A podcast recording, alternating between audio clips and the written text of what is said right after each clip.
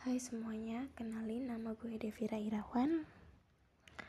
Umur gue bakalan masuk 18 tahun.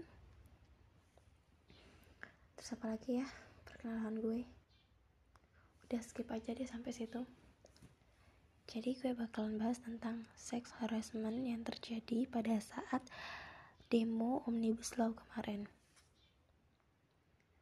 Gue ngelihat nih dari postingan Cakra Jingga _ lu bisa lihat di postingan beliau gimana gue ngeliat tuh seksis banget masyarakat kita. Kayaknya demo kemarin itu demo buat ajang orang-orang yang gak paham untuk melecehkan atau mengobjektifikasi perempuan.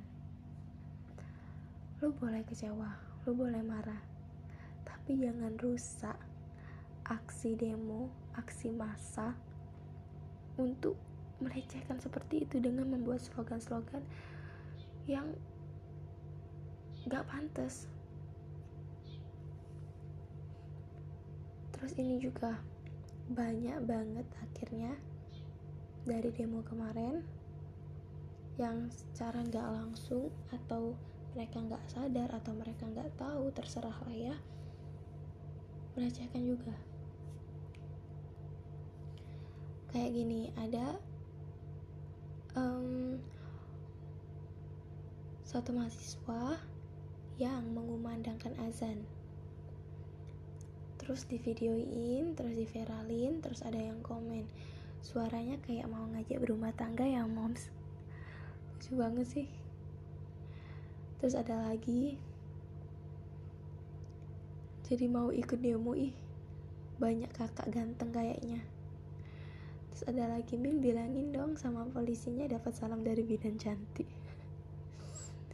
Aduh, dan yang paling menurut gue bener-bener sedih dan miris adalah dimana salah satu akun informasi yang bisa dipercaya menghadirkan informasi tentang mahasiswi yang ketemu polisi waktu saat demo, terus polisinya tuh good looking.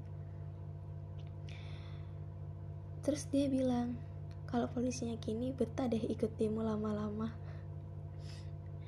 Aduh, saking kita mewajarkan hal-hal seperti ini sampai hal gini nih kayak ya udah biasa aja. Kalian gak paham kalau itu termasuk dalam pelecehan seksual atau gimana. Terus akhirnya sadar gak sih kalian dengan cara kalian mewajarkan, dengan kalian menormalisasikan hal-hal seperti ini, artinya kalian membukakan ruang seluas-luasnya untuk orang-orang mengobjektifikasi kita, baik mengobjektifikasi laki-laki maupun perempuan. Akhirnya muncul nih komentar patriarki kayak gini, elah ntar giliran dipeluk cowok random aja keluar-keluar seksual harassment. Jadi maksud gue gini, stop budaya memperkosa. Dan untuk orang-orang yang masih berpikir kalau pelecehan seksual itu berakar dari penampilan, yang seharusnya kalian salahkan itu adalah pelaku, bukan korbannya, bukan pakaian korban, tapi pelaku, otak pelakunya. Kenapa dia gak bisa nahan birahi dia? Stop victim blaming, coy. Di mana-mana yang salah itu adalah pelaku pelecehan seksual, bukan pakaian korban. Nih ya, gue kasih contoh aja. Lu bisa searching di Google, terserah lu deh. Ada balita yang ngalamin pelecehan seksual sama tetangganya, dari tetangganya. Lu mikir kan gimana penampilan balita? Yang artinya apa ya, otak pelakunya yang salah itu. Jadi stop menyalahkan pakaian korban. Sekian podcast kali ini, kita lanjut episode selanjutnya.